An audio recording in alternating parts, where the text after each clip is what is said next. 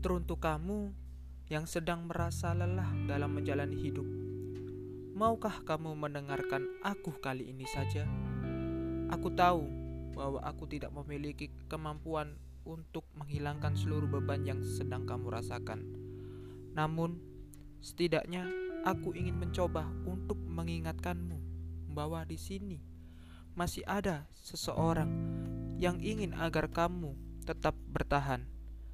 Jika kamu sedang merasa tidak baik-baik saja, cobalah untuk menerima apa yang sedang kamu rasakan. Kamu tidak seharusnya berpura-pura.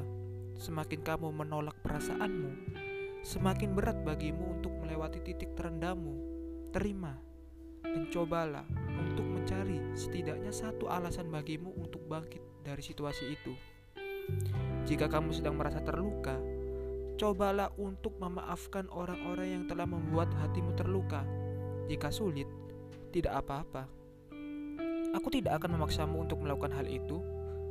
Namun, aku akan memintamu untuk berhenti menyalahkan takdir yang telah mempertemukanmu dengan mereka.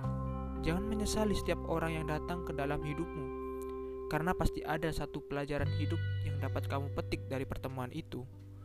Jika kamu baru saja mengalami kegagalan yang membuatmu merasa hancur, ketahuilah bahwa apa yang telah terjadi takkan mengubahmu menjadi seseorang yang tidak berguna. Saat ini, kamu boleh merasa hancur, namun kamu harus tahu bahwa kegagalan bukanlah akhir dari hidupmu.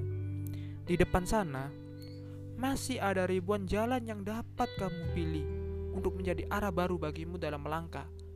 Jangan takut, percayalah padaku bahwa kamu mampu bangkit dari kekecewaan yang telah membuatmu hancur seperti itu.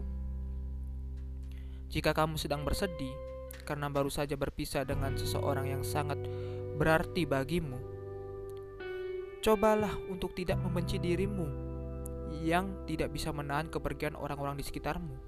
Ketahuilah bahwa ada kalanya orang-orang akan melangkah pergi dari hidupmu.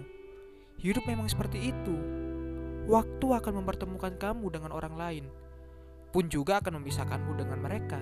Kebersamaan tidak akan ada yang abadi, kecuali jika Tuhan yang mengendaki. Terlepas dari apa pun yang membuat kamu bersedih hati, aku harap kamu bisa menyisakan sedikit waktu untuk mengapresiasi dirimu.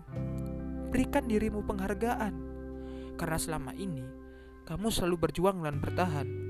Tersenyumlah dan ucapkan terima kasih kepada dirimu di hadapan cermin Katakan pada bayangan di cermin itu bahwa semuanya akan baik-baik saja meskipun suara-suara yang ada di dalam kepalamu kerap mengatakan yang sebaliknya. Terima kasih, aku Andri Gunardi.